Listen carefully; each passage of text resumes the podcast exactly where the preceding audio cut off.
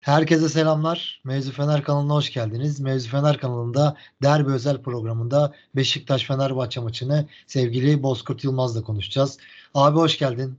Hoş bulduk. Teşekkür ederim. Beşiktaş Fenerbahçe maçını sen de konuşacağız ama bugünden başlayalım istersen. Bugün maalesef üzücü bir karar alındı ve Beşiktaş Fenerbahçe maçında Fenerbahçe deplasman tribününe taraftarlar alınmayacak. Buradan başlayalım ve daha sonra ilerleriz. Şimdi sebep gösterildi mi? Ben Sebep şey diyecekler güvenlik nedeniyle. Güvenlik nedeniyle değil. Bu işi yapacak olan kişilerin rahatı nedeniyle. Yani bir derbi rakip taraftar olmadan oynanır mı? Ha, oynanmaması lazım. O zaman pandemide ne güzel diyeceğiz. Hiç seyirci gelmiyordu. Kimsenin başı ağrımıyordu. E, dünyanın e, her yerinde derbilerin, derbi atmosferlerinin güzel olmasının sebebi her iki tarafın seyircisinin işin içerisine katkı yapmasıdır. Şimdi bak Türkiye'de bu yasakları yapıyorlar Avrupa'da takımlarımız karşılaştığında mesela Fenerbahçe, Efes bilmem ne öyle e, Fenerbahçe, Galatasaray, Bayan Basketbol falan mecburen e, geliyor iki takımın taraftarı. Çünkü kabul etmiyor adam böyle bir yasağı kabul etmiyor. Tamamen kolaycılık. E, çok ayıp bir karar. Çok ayıp bir karar. Ne demek Fenerbahçe seyircisinin oraya gel- gelecek işte onun güvenliğini sağlayamayız. Ya sen o kadar kişinin güvenliğini sağlıyorsun da bir tek Fenerbahçe taraftarını ya da fark etmez Beşiktaş taraftarı da bize geldi. Onu mu sağlayamıyorsun? O bence derbinin tadıdır, tuzudur.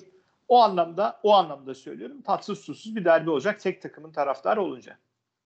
Kesinlikle katılıyorum. Bu arada şunu da söylemek lazım. Ben açıkçası Beşiktaş tarafının ne düşündüğü beni çok alakadar etmiyor şu açıdan. Çünkü ben Fenerbahçe yönetiminin de bu konuda Fenerbahçe yönetimi imza attı mı, destek verdi mi bunu da açıkçası bir taraftar olarak merak ediyorum. Yani hangi kim bunu istedi, olmasını kabul etti? Ee, çok haklısın. Ben de bilmiyorum açıkçası. Yani bunu Beşiktaş taraf Beşiktaş mı istedi? Ee, Fenerbahçe'de kabul mü etti? Futbol Federasyonu Kulüpler Birliği böyle bir karar mı aldı? Bunu bilmiyorum ama bu neticede işin kolaycılığı. Ee, Türkiye'de futbol öyle acayip yönetiliyor ki bak geçen gün sizin programınızı sen anlattın galiba. Tuncel yaptığınız programda Fenerbahçe'nin aldığı cezaları anlattın. Evet. Konya Spor maçında Fenerbahçe'nin yani Konya Eskişehir'de oynanan maçta Fenerbahçe taraftarlarının bulunduğu türbünde merdiven boşlukları e, boş bırakılmayınca Fenerbahçe'ye ceza vermişsin. Ya sen aslında kulüpleri taraftar gelmesin diye uğraşıyorsun. Ya deplasman takımının şeyi e, kulübü nasıl engel olabilir merdivende birisinin oturup oturmayacağını. Şimdi böyle cezalar verdiğin vakit sen kulüplerin gözünü korkutuyorsun. Bak gelirsen şöyle olur böyle olur. Eskiden biliyorsun deplasmana giden takıma bile seyircisinin yaptığı taşkınlıktan sağ kapatmalar falan veriliyordu e, kulüpler de maalesef işin kolayına kaçıyorlar. Evet maalesef. Bu arada ben açıkçası bu karardan sonra taraftar gruplarının işte hem Fenerbahçe olsun hem Beşiktaş hem ayrıca Galatasaray taraftar gruplarının tepkisi oldu ama birden Beşiktaş kulübü de biletleri satışa çıkardı ve o bloğun biletlerini de satışa çıkardı. Yani artık bu saatten sonra ben geri dönüşünde Yok, imkansız tabii. olduğunu düşünüyorum. Çünkü biletler satılıyor. Bit satışacak, yarın satılacak, bitecek. Ondan sonra geri adım da atılamayacak maalesef tabii geri dönülemez bir noktaya geldi. Ben burada e, Fenerbahçe kısmını iyi bilirim. Yani Beşiktaş Galatasaray'ı bilemem. Fenerbahçe'nin taraftarı genel olarak yani yüzde sekseni diyeyim derbiler olduğunda şunu söyler. Ya rakip de gelsin biz de gidelim. Ama ben e, rakip taraftarlardan dediğim gibi çok iyi tanımamakla beraber böyle samimi yaklaşımları da gördüğümü pek söyleyemeyeceğim. Yani kulübe bastırıp ya işte ne demek hakkımız, deplasman hakkımız onlar da gelsin biz de gidelim dendiğine ben şahit olmadım. Olmuş olabilir. O benim hatamdır varsa. Evet. Ya umarım bu karar bir şekilde bundan sonra en azından yaşanmaz ya da ben açıkçası şöyle de düşünüyorum. Bunu bizi dinleyenler belki kabul etmeyecek ama keşke Fenerbahçe yönetimi işte taraftar grupları dese ki tamam siz almadınız biz ama biz sizi alıyoruz. Beşiktaş taraftarı Kadıköy'de 2000 kişiyle olsun. Bundan sonra da bu yasaklar olması şeklinde bir kararı almak da bence Fenerbahçe'nin büyüklüğünü gösterir. Keşke böyle bir şey alınsa. Bunu dediğim gibi herkes kabul etmez belki ama umuyorum böyle bir şey de yaşanır ikinci Herkesi yarı. bilmem ben e, Fenerbahçe olarak ben bunu kabul ederim. Yani rakip ta- e, taraftar bizim tribünlere gelsin. O Fenerbahçe'nin aynen senin söylediğin büyüklüğünü gösterir. Kesinlikle abi. Umarım dediğimiz gibi bu yasaklar devam etmez ve futbolun tadı tuzu taraftarla güzel. Deplasman tribünüyle güzel. Saçma sapan alınan kararlar senin de dediğin gibi maçın tadını tuzunu kaçıracak. Başka hiçbir şeye yaramayacak. Ya insanları biliyorsun son yıllarda devamlı televizyondan izlemeye, daha çok televizyon aboneliği satmaya yöneltiyor. Bütün dünya. e, futbol taraftarı olmak, türbünde olmakla tabii mekanla da alakalı. Adam İstanbul'da oturmuyorsa ne yapsın diyeceksin. İstanbul'da oturan adam için söylüyorum. Ya da Türkiye'de ya da yurt dışında oturanlar için senede bir iki de maça gelse taraftarlık türbünde olduğunda güzel. Türbünde üzüldüğünde güzel. Türbünde sevindiğinde güzel. Televizyon başında bir yere kadar. Yani bir yerde arkadaşlarla seyrettim bir yere kadar. Türbünde olmanın hazı daha farklı, e, farklı ama türbünde olmanın bedeli de yani maddi olarak bedeli de e, günden güne artıyor. E, ulaşılamaz bir hale doğru yaklaşıyor. Diğer taraftan dünyada da böyle kulüpler localarını satıyor. Pahalı koltuklarını peynir ekmek gibi satıyor. Ama futbola gerçekten tutkun olan insanlar da kendi tuttukları takımı türbünde desteklemekte, kendi statlarında başka statlarla her sene daha büyük zorluk çekiyorlar. Kesinlikle. Bu arada şunu da araya not olarak söyleyeyim. İşte yayın öncesi öyle internette gezerken yarın biliyorsun işte Cumhurbaşkanlığı Kupası maçımız var. Efes Anadolu Efes'le Fenerbahçe Anadolu Efes. Biletlere baktım yani maça bir gün kala henüz biletler bitmemiş. Bu da biletlerin 300 TL olmasından kaynaklanıyor. Ankara gibi bir şehirde sonuçta Fenerbahçe taraftarı orayı her türlü doldururdu. Ki ben biteceğini de düşünüyorum ama e, bugüne kalması bile bu bilet fiyatlarının pahalı olmasından kaynaklanıyor bence. Bunu da Ya e, tabii şimdi 300 lira bilet fiyatı olur mu ya? Çıldırdınız mı yani? 300 lira bilet fiyatının Türkçesi gelmeyin maçı arkadaş demektir yani. E, Efes'in taraftarı, Efes'in taraftarı dediğin hani saygısızlık etmeyelim kimseye de ben, ben 50 kişidir diyorum. Birisi iddia derse 100 der yani. Evet. Ama basketbol severler var. Gelip o maçı izlemek istiyorlar. E Fenerbahçeliler zaten Fenerbahçelilerini Ankara'da senede bir defa, iki defa, üç defa görüyorlar. Gelip izlemek isteyecek. Yani bunun e, bunu 50 lira yapsam mesela. Kime ne zarar var? Yani oradaki o farklı aldığın 150 lira neyi kar edeceksin? E, anlamak mümkün değil. Kesinlikle. Bu ya şey bile ilginç yani.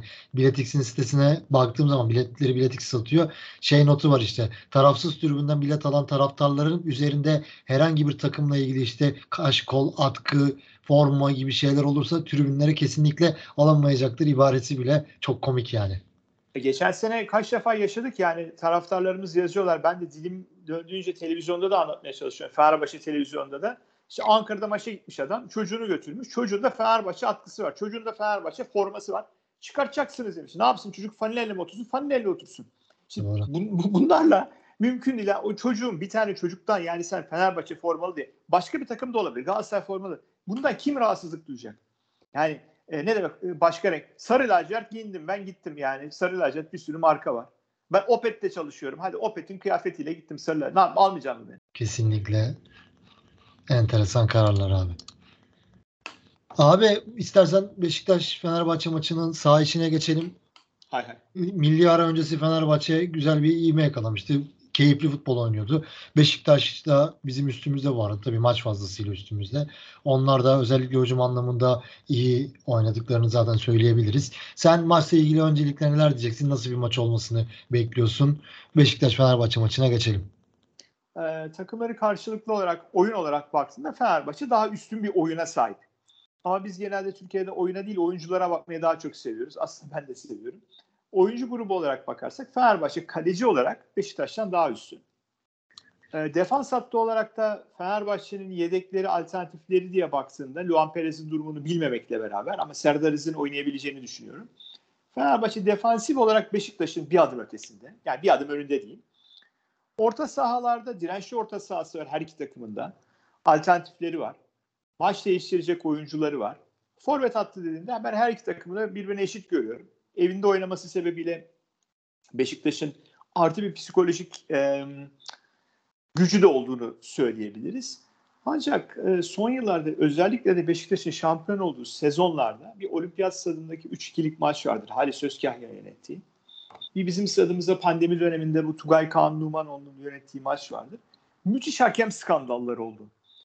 E, bunu yürekten söylüyorum. Yani hakemin hiç adının geçmeyeceği bir maç olsun. Ama eğer bu maça, bu maçın tecrübesini kaldırmakta zorluk çekecek, yine böyle hiç hayatında derbi yönetmemiş falan bir hakem atarlarsa e, hakemin maçın önüne geçme ihtimali var. Çünkü her iki takım da kazanmak isteyecektir. E, Jesus'a şey desen beraberliğe prim veriyorum desen galibiyeti prim vermiyorum desen o tamam gene de galip gelelim der. O öyle bir mantalitede bir e, futbol adamı. Fenerbahçe mutlaka kazanmaya gidecektir. Ama Fenerbahçe'nin bir oyunu var. Ön alan presi var. e, maçı böyle 30-35 metrelere sıkıştırıp oynamak istiyor. Arkada boşluklar bırakıyor. Bu bir handikap olabilir ama bir taraftan da bir silah haline dönüyor. Bazen rakipleri bir devrede 7-8 defa offside'a düşüyorlar. Fenerbahçe rakip sahada top kapıp hemen oynayarak e, Beşiktaş'ın üzerine gidecektir. Beşiktaş eğer pas yaparak çıkmaya çalışırsa mesela Alanya Spor ısrarla bunu yaptı son lig maçında. Bence hata yaptılar. Fenerbahçe bunun cezasını kesti. Beşiktaş uzun toplarla oynamak isteyecektir. Uzun toplara koşabilecek oyuncuları var. Enkudu gibi çok iyi bir oyuncuları var. Mulaka gibi bir oyuncuları var. E, Rossier'in e, defanstan çok hızlı koşulları var. Fenerbahçe'de buna tedbirler alması lazım. Bu tedbirlerin başında hepimizin aklına gelen acaba Osayi oynayacak mı? Yani takımdaki en sprinter oyuncumuz bu ataklara karşı koymak e, adına. Enkudu'yla da karşı karşıya gelme ihtimalleri yüksek. Sorusu var. Ee, tabii şunu söylerler genelde böyle e, tarafsız gözükenler. Herkes işte herkesin seveceği, herkesin seveceği maç olmaz. Fenerbahçeliler kazanmak ister, Beşiktaşlar kazanmak ister. Ama şunu da kabul edelim.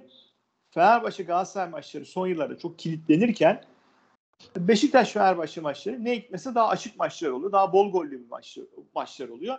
İşte ona seyir zevki yüksek falan diyorlar. Ben Fenerbahçe gol yiyince niye benim için seyir zevki yüksek olsun? Ben Fenerbahçe'nin çok pozisyona gireceği bir maç olacağını düşünüyorum. Bir iki istatistiği paylaşayım. Beşiktaş e, gol beklentisi olarak kalesine en az gol beklentisi yaratan takım. Aslında e, Başakşehir'in bile önünde, bir adım önünde. Ama buna mukabil çok gol yediler. Burada defansif yerleşim hataları var. Kendi adlarına şanssızlık var. Kaleci sıkıntısı var. Fenerbahçe'de gol beklentisini en çok yaratan takım. Bununla beraber Fenerbahçe ligin en çok gol atan takımı. Yani ligin en çok gol beklentisi yaratan ve kalesinde en az gol beklentisi e, yaratan takımı karşı karşıya gelecek. Bu istatistik birisi adına bozulacak. Ben Beşiktaş adına bozulacağını düşünüyorum. E, Beşiktaş için de bir dönüm maçı. Valerian İsmail için de bir dönüm maçı olduğunu söyleyebiliriz. E, duyuyoruz. Başka isimlerle görüşüyorlar, takımı izliyor vesaire diyorlar. Bunun artı bir stresi olabilir. Futbolcularla arasındaki ilişki nedir bilmiyorum. Futbolcular tam tersine bunu bir tepki maçı olarak görebilirler. Ama ben bol kartlı, e, bol gollü bir maç bekliyorum açıkçası İnönü Stadı'nda. Peki. ismine Vodafone Arena'da. Evet. Şunu da sormak istiyorum abi. Savunma olarak özellikle sen bahsettin biraz ama biraz açarsak bunu. Savunma anlamında üçlü mü çıkarız? Orta saha özellikle ileride tabii ki de inanılmaz bir pres yapıyoruz. Rossi, Valencia mesela Pedro gibi oyuncular ileriye geliyor. Arkalarında Arao, Arao, Crespo gibi oyuncular da hemen arkalarına geliyor ve savunma çizgimizde orta sahaya kadar ilerliyor ve rakibi bunaltıyoruz. Beşiktaş maçında da böyle bir oyun bekliyor musun? Yoksa Fenerbahçe Beşiktaş'a göre taktik değiştirir ve biraz daha deplasman oyunu tarzı bir oyuna döner mi? Yok dönmez. Yani Ren maçında da Fenerbahçe böyle oynamaya çalıştı. Ama Ren'in cezalandırıcı isimleri işte onlardaki Teriye e, gibi bir isim var mesela adamlarda. Süleymana var. Süleymana'yı etkisiz hale getirdik ama Teriye'yi getiremedik. Adam bir gol bir asistle oynadı. E, stratejide ufak farklar olabilir. Bu ne olabilir? Duran toplarda olabilir. E, Jesus katliyen kabul etmiyor üçlü savunma yaptığımızı. Ben dörtlü oynuyorum diyor. Üç stoperle çıktığında yani e, Luan Perez'i stoper olarak çıkardığında onu sol bek gibi konumlandırıyor. Yine öyle mi yapacak yoksa iki stoper e, koyup bir tarafa işte Osay ya da Ferdi bir tarafa Alioski koyup daha bizlerin alıştığı, gözlerimizin alıştığı bir dörtlü savunma mı yapacak onu göreceğiz. E, o herhalde Luan Perez'in de maça kadar hazır olma durumuyla alakalı. Eğer Luan Perez sakatlık geçirmeseydi Ren maçından itibaren ben aynı dizilişte, aynı formatta Fenerbahçe'nin çıkacağını söyleyebilirim ama Alanya maçında bir zorunluluk oldu. Serdar Aziz'in de bir e, maç gününde kendini iyi hissetmemesi vesaire olunca orada Fenerbahçe bir şeye gitti. E, revizyona gitti. İki stoperle oynadı. E, eğer Luan Perez iyi durumdaysa Serdar Aziz oynayacak diyorsa hoca gene 3 stoperle çıkar. Fakat bu defa Serdar çıktığında Serdar merkez stoper olur büyük bir ihtimalle. Gustavo sağa gider. Atilla Salay bu defa sol stoper ya da hocanın söylediği gibi sol stoper artı e, yerine göre sol bek olarak oynayabilir. Peki Fenerbahçe kadrosunu tahmin etmek bu sezon çok zor çünkü çok rotasyon yapıyoruz hoca. Hoca zaten bunu söyledi her oyuncu her an formayı alabilecek şekilde. Bir de bunun yanında milli araya Fenerbahçe 13 tane futbolcusunu milli takımlara yolladı ve milli takımlardan dönecek. Tak, kadro anlamında şu kadro çıkar diyebiliyor musun ya da sürpriz olur mu? Sen neler diyeceksin? Valla ben sezon başından beri hep arkadaşlarla da televizyonda falan yazıyoruz. Daha hiç tutturdum olmadı. Yani hocanın 11'ini be- bulmak çok zor. Diyorsun ki ya burada kesin rotasyona gider diyorsun. iki kişiyi değiştiriyor. Ya buradan 3-4 kişi değiştiriyorsun Ren maçına 7 kişi değişiyor falan. Dolayısıyla onu kestiremiyorum. Yani nasıl bir e, şeyle çıkacağını. Fakat şunu söyleyebilirim. Rossi mutlaka yer alacaktır. Başlayan ya da bitiren 11'de. Bak onun garantisini veririm. İrfan mutlaka İrfan Can Kahveci bence başlayan 11'de de yer alacaktır. Çünkü maçı değiştirecek isimlerden bir tanesi. Rakipte de benzer bir silah var. Delali gibi.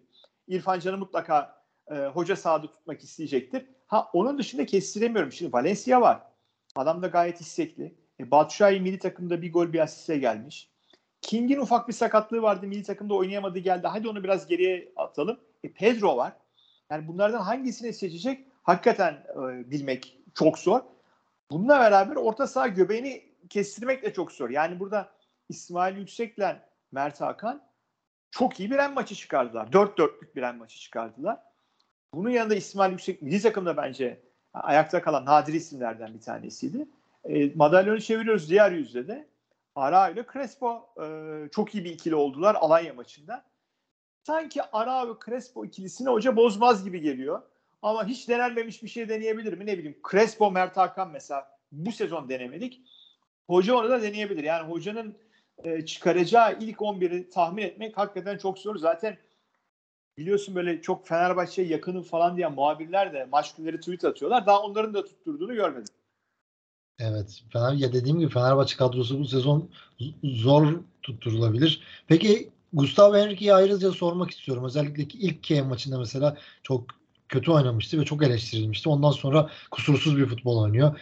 Peki kesinlikle tercih edilir diyor musun Gustavo Henrique? İlk 11 çıkar mı? Ya bir senden e, aynı fikirde değilim. Yani Kiev maçında kötü oynadı demeyelim de ben ben demeyeyim yani. E, etkili bir oyun oynamadı. Bir tane topu da uzaklaştırabilecekken topu e, tacı atınca tribünlerden acayip tepki aldı. Biz genelde oyunculara çok erken karar veriyoruz. Ben hala Gustavo Henrique iyi bir oyuncudur diyemem. Ama kötü bir oyuncu olmadığını da söyleyebilirim. Yani biz kötü bir oyuncu olduğuna ya da Fenerbahçe standartlarından uzak bir oyuncu olduğuna Ara için de geçerli, geçerli, Crespo için de geçerli. Çok erken karar veriyoruz. Biraz oyuna bakmamız lazım. Yani oyun bazen e, oyuncuların performansını da yüksel, yükseltir. Biz Chelsea'de o yarı finali kovalarken bizim orta sahamızda Maldonado oynuyordu. Şimdi say desen Fenerbahçe tarihinde orta sahadaki en vasat yabancılar yani hepimiz Josico ve Maldonado'yu üst sıralarda bir yerlere koyarız. Abi adamın hiç faydası olmadı. Ama o takımda Maldonado'nun da bir görevi vardı. Anlatabiliyor muyum? Ama evet. Gustavo'nun e, oyuna topu sokuşunda ayağı temiz. Hava toplarında zaten gayet hakim bir oyuncu. İşte süratlenmede, ivmelenmede sıkıntısı var. Yani bilhassa biz Kim Min yerine gibi düşününce e, çok büyük fark var aralarında. O anlamda acaba derbi tecrübesi yüksek olduğu için hava toplarında boğuşsun diye Rekords'la Serdar'ı hoca ta, e, tercih edebilir mi? Ama Serdar'ın da bazı derbi performansları 10 üzerinden 9 bazıları da hani e, derbi değil gerçi büyük maç diyelim. Bir Trabzon maçı vardır. Sörlot'un karşısında olmadı ve en sonunda sakatım dedi oyundan çıktı. Yani e, o anlamda hava toplarında mücadele etsin diye de düşünüyorsa evet hava toplarında iyi bir kesici Gustavo. Beşiktaş'ın da en güçlü olduğu yönlerden bir tanesi. Vekors'la beraber o hava topları e, valla kestirmek çok zor. Yani geçen Pereira'yı bile kestirebiliyordum bir yere kadar. Yani bugün şu oynayacak falan dediğimde hani tutturduğum oluyordu ama e, Jesus'u şey yapamıyorum. Tahmin edemiyorum. Peki az önce bir ipucu verdin. Sen üç yerli olarak Altay Ferdi ve İrfan Can Kahveci'yi bekliyorsun sanırım. İrfan Can'ı bekliyorum. Altay zaten hani, e, kesin var. E, Ferdi'den de hoca aslında hiçbir maçta hiçbir şekilde vazgeçmedi. Farklı yerlerde oynattı. E, her ne kadar Osayi'nin oynaması gerektiğini düşünsem de şimdi Osayi'nin çok büyük artıları var. Çok büyük bir sürati var. Ama Osayi'nin bitiriciliğinde sıkıntı var. Yani Osayi şu anda takımda çok enteresandır. Bütün kulvarlarda gol artı asist katkısı yapmamış oyuncularımız Kaleci Altay, e, Serdar Aziz, Serdar Aziz oynamıyor zaten. E, uzun süredir oynamıyor. Nazım Sangare zaten adam sakat. Bir de Osayi var. Şimdi Osayi'den aslında beklentimiz daha farklı. Ama ikili mücadelelerde vesairede yani adamın bitmez bilmeyen bir enerjisi var. Ferdi ona göre biraz daha bitiriciliği yüksek diye hoca Ferdi'yi tercih edebilecektir ama yani Avrupa'da maça çıkıyor Jesus. Dört Türk oyuncuyla çıkıyor. Yani istesi orada tamam yani Altay hariç 10 tane yabancıyla da çıkar. O öyle yerli yabancı diye bakmıyor. Bence yardımcılarından biri şey diyor. Hocam işte 3 Türk koymamız lazım diyor. O belki diyor ki ben 4 tane koydum diyor. Fenerbahçe'nin Beşiktaş'a karşı yani genel kadroları böyle iki kağıt üzerinde bakarsak en büyük avantajı yerli oyuncuların çok kaliteli olması. Yani milli takıma giden oyuncular dahil, milli takıma çağrılmayanları da hadi söyleyelim. Ee, Emre Mor çağrılmadı. Milli takıma bence çağrılmalıydı. Mert Hakan var. Arda'nın bir e, rahatsızlığı varmış. Bu oyunculardan herhangi bir tanesi milli takıma giden Türk oyuncularımıza dahil ilk 11'e çıkarsa bizi şaşırtır mı? Beni evet. şaşırtmaz. Beni ee, o anlamda eli çok rahat ama Beşiktaş o üçüncü Türk oyuncuyu bulmakta bazen çok sıkıntı çekiyor. Kimi oynatacak? Necip'i mi oynatacak? İşte Salih oynatıyorlar, kaleciyi oynatıyorlar. Üçüncüyü kim oynatacağız diye. Ee, onlar da kara kara düşünüyorlar. Fenerbahçe'nin Türk oyuncu portföyü sadece Beşiktaş'tan değil Beşiktaş artı Galatasaray'dan da e, bence daha iyi ve daha formda oyuncular. Peki ayrıca Forvet'i de sormak istiyorum. Mesela Valencia takımının en golcüsü 8 golü var Fenerbahçe'de. Onun yanında King Pedro'nun inanılmaz iyi oynadığı bir maçı gördük. Ve bunun yanında Beşiktaş'ı daha önce bilen ve o statta çok maça çıkmış bir Batshuayi var. Sen forvet tercihi olarak hoca neyi tercih edecek diyorsun? şimdi Batshuayi'nin hani derler ya öyle gazetede yazar fanatik gazetesi 3. sayfa kesilecek bir hesabım var falan. Hani Batshuayi biraz o formatta çıkabilir o formatta çıkan bazı oyuncular çok iyi iş yaparlar. Bazıları da mevcut performanslarının altında giderler. Ben onun için Batshuayi hocanın oynatacağını düşünüyorum. Batshuayi'nin yanında kim olacak? Valencia mı olacak? Pedro mu olacak? King mi olacak? Onu kestirmek çok zor. Valencia'da e, Ekvator'un Japonya ile galiba maçı vardı. Penaltı kaçırmış yine orada. Evet. E, Valencia'nın oynama ihtimali yüksek. Ama bunun yanında Pedro'nun topsuz oyundaki koşulları, yön değiştirmeleri, devamlı top istemesi e, Beşiktaş savunmasını allak bullak edebilecek durumda. Benim en büyük üzüntüm King'in ufak bir sakatlığının olması. Son durumunu öğrenemedim. Yani King bence bu sene Fenerbahçe'de e, skor değiştirecek oyuncuların başında geliyor. Bu saydığım isimlerden bir adım hatta öne geçiyor. E, geçenlerde Fenerbahçe televizyonuna bir röportaja geldi. Bir 20 dakikada oturduk sohbet ettik. Çok enteresan bir oyuncu. E, diyor ki ben diyor aslında forvet oynamayı seviyorum ama hoca diyor biliyorum beni sol önde oynatacak diyor. Onu da oynarım diyor. Peki dedim yani yanında birisiyle evet diyor. Yani mesela geçen yıl e, Batshuayi Beşiktaş'ta çok da iyi performans gösterememe sebeplerinin başında adamın tek başına oynaması geliyor. Tek başına bir forvet. Yani bizde de bir ara Vedat Muriç öyle. King de öyle. Tek başına onu ileriye attığında çok fazla iş yapamaz ama presli oyunda topa e, topu yakalayıp kaleye direkt gitmek anlamında Bence elimizdeki oyuncular içerisinde en etkilisi King. Ama bir taraftan hoca Rossi dediğim vakit akan sular duruyor. Rossi yönetiyor. Dolayısıyla bu isimlerin hepsi bir şekilde oyuna gireceklerdir. Dikkat edersen e, hoca da zaten hep 60 civarı. Fenerbahçe skorda iyi olsun kötü olsun. Forvet hattında bir yeniliğe gidiyor. Bazen forveti toptan değiştir diyor oluyor. E, bunların içinde saymadığım bir oyuncu var Emre Mor. Fenerbahçe'de en çok ikili mücadele kazanan oyunculardan bir tanesi hiç beklemezsin. Yani geçen yıl Emre Mor'u konuşuyor olsaydık ikili mücadele kim, Emre Mor kim derdik. O da çok delici bir oyuncu. Özellikle Beşiktaş Fenerbahçe'nin üstüne yüklenmeye e, çalıştığında ki en büyük handikapları defans arkasında verdikleri boşluklar onların da. Onu değerlendirebilecek. Rossi ve Emre Mor var elinde. Şimdi öyle bir açmasa giriyorsun ki hangisini oynatsa iyi başka isimlerden e, feragat etmiş oluyorsun. O biraz da skora göre gidecek.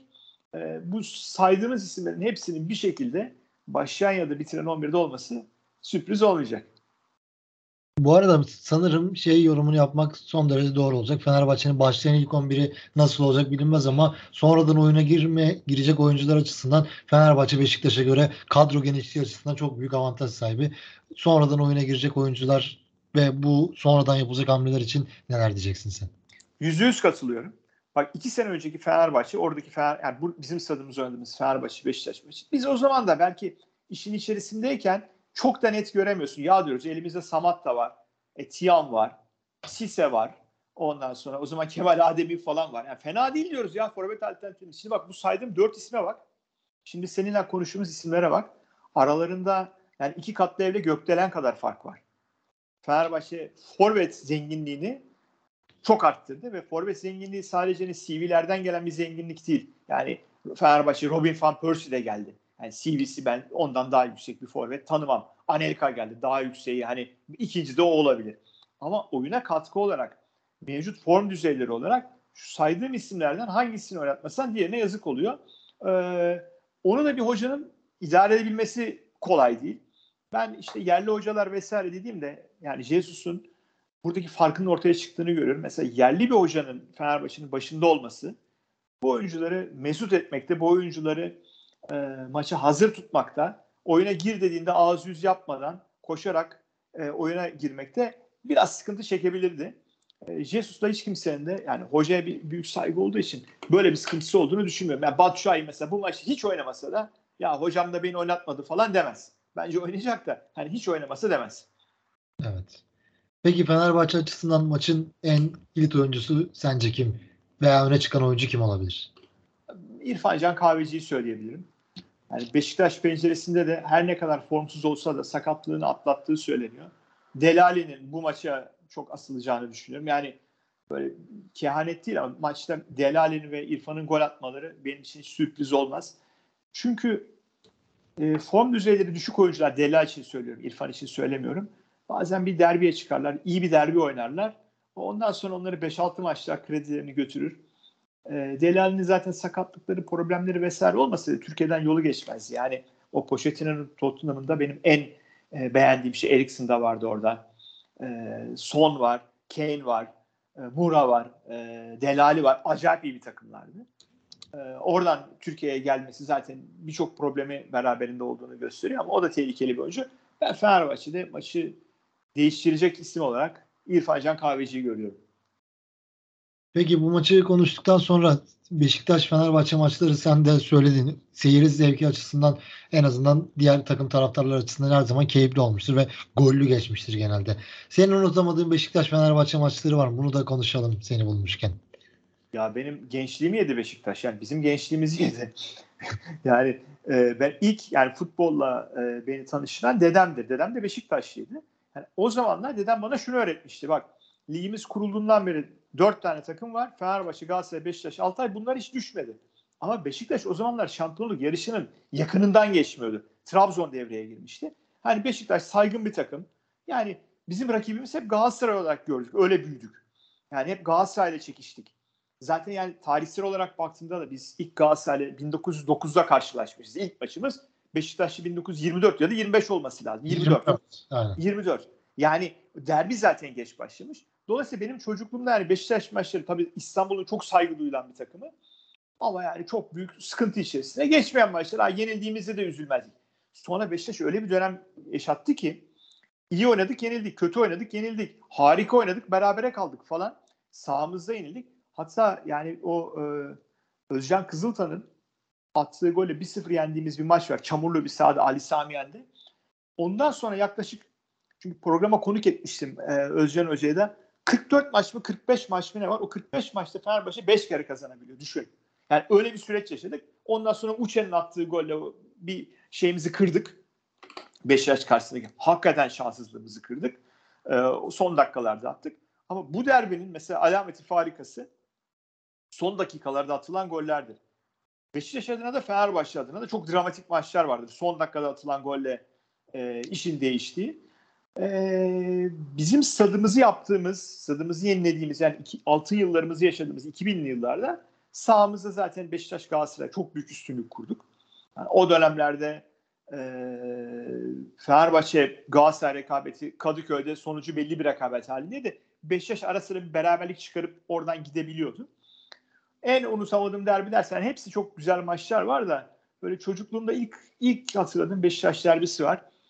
Sene herhalde 80 falan olması lazım. Biz Ali Kemal'i almıştık Beşiktaş e, Trabzon'dan. Çok büyük bir transferdi o zaman için. Zaten yurt dışına oyuncu alamıyorsun. Yani Messi'nin gelmesi gibi falan oluyor. Ali Kemal de pek iyi oynamadı Fenerbahçe yıllarını. E, o senelerde de senede iki ya da üç maç televizyondan yayınlanırdı. Bir aile şeyimiz var, e, yemeğimiz var. O günde maç var. Ben de maç seyredeceğim. Ben tek başıma maç seyrettim. Hatta aile büyükleri geldiler biraz seyrettiler. Ya bu maç seyredilmez falan. Çok tatsız susuz bir maç dediler. Ali Kemal'in son dakikada attığı golle biz Beşiktaş'ı 1-0 yendik. O benim için böyle hani çok unutulmaz bir yere gitmiştir. Ali Kemal e, daha sonra Beşiktaş'a da gitti. Trabzonludur. Kendini Fenerbahçeli hissetmez ama ben Ali Kemal'i gördüğümde yolda görsem aklıma attığı gol gelir. Ee, onun dışında çok acı mağlubiyetler aldık Beşiktaş'a karşı. Ee, çok enteresan galibiyetler aldık. Ee, ama Galatasaray maçları değil benim için yani onun e, hazzı, orada kaybettiğimdeki üzüntüsü, yendiğimizdeki mutluluğu daha fazladır. Bu Beşiktaş'ı e, küçük görmek anlamında değil ama Türkiye'deki en büyük derbi Fenerbahçe Galatasaray'dır. Evet. Bu, bu arada dediğin Ali Kemal Denizci'nin 88. dakikada gol atmış. O maç da 1980 senesinde Ekim ayındaymış. Öyle bu, mi? Bu sene de Ekim ayında oynuyoruz. Bu da bir umarım iyiye işaret olur diyelim. Ha, inşallah, Peki, inşallah. peki en çok sevindiğin Beşiktaş maçı deyince veya en çok üzüldüğün Beşiktaş maçı bu dediğim maçlar var mı? Birden sorsam. En çok sevindiğim hat- hatırlamak zor da en üzüldüğüm e, bir Sergen'in son dakikada frikikten attığı golle e, bizi 1-0 yenmişlerdi. Ankara'da izlemiştim. Bir evden çıktım biraz yürüyeyim dedim. Ankara'yı bilenler için söyleyeyim. E, aşağı öğrencide oturuyorduk. Yürüdüm yürüdüm. Durduğumda yani bir neredeyim diye Sıhhiye'ye kadar yürümüşüm. Bir baktım yanımda para da yok. Yani taksiye binip dönmem lazım. bir taksi çevirdim dedim yani şuraya gideceğiz ama benim yanımda para yok. Ben yukarıdan para alıp size Peki dedi taksici. O hakikaten beni çok üzen bir maçtı. Çünkü penaltımız verilmemişti, şuydu buydu. Yani beni çok üzen bir maçtı. Onun dışında yani kazandığımız her Beşiktaş maçı çok özel. Yani Galatasaray maçları gibi şu maçı unutamıyorum diyeceğim ee, bir maç aklıma gelmiyor sevinç olarak.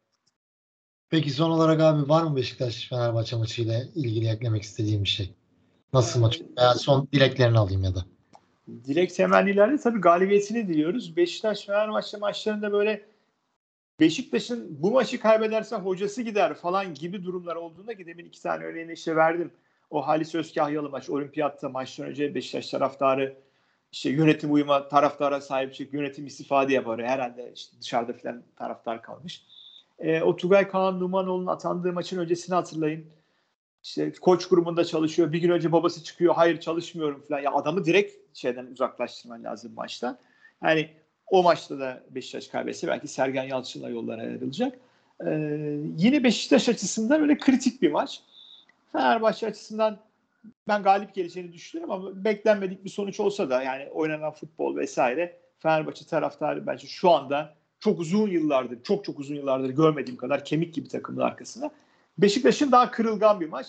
O kırılgan maçları Beşiktaş son yıllarda iyi oynamıştı. Ee, bu defa değişeceğini düşünüyorum. Ee, Fenerbahçe'nin yine aynı futbolu oynadığı takdirde bir tek hakem konusunu daha hakem belli olmadı seninle programı yaptığımız dakikalarda isimler var. Bazı isimler çok rahatsız edici. Ee, hakem konusu gündeme gelmediğinde Fenerbahçe için yani sıradaki maç 3 puanlık maç diye bakmak daha sağlıklı olur. Çünkü e, Ekim ayında 8 maçımız var yanılmıyorsam. Evet. Hepsi de önemli maçlar. Yani e, sıradaki maç diye bakmamız lazım. Tabii ki değer verelim. Çok da iyi bir takım Beşiktaş. Şampiyonluk yarışında da hoca değişikliği yapsa bile e, işin içerisinde kalacak ve kalmasını temenni ettiğim bir kulüp. Yani ne kadar çok kulüp şampiyonluk yarışının içerisinde kalırsa Fenerbahçe için o kadar iyi olur. Çünkü Fenerbahçe bir takımla yalnız kaldığında kimle kalırsa kalsın yani Fenerbahçe İstanbul Spor'la yalnız kalsa atıyorum abartıyorum. Bütün Türkiye biz İstanbul Spor'lu izler. Onun için takımların yarışın içerisinde kalması Fenerbahçe'nin avantajına olur. İnşallah Fenerbahçe 3 puan alır yoluna devam eder. Umarım abi. Çok teşekkür ederim abi. Ağzına sağlık. Ben teşekkür ederim. Fenerbahçe'ye de başarılar diliyorum. Umarım galibiyetle tamamlarız maçı. Bizi dinleyen herkese de çok teşekkür ederiz. Mevzu Fener kanalında Fenerbahçe'yi konuşmaya devam edeceğiz. Şimdilik hoşçakalın.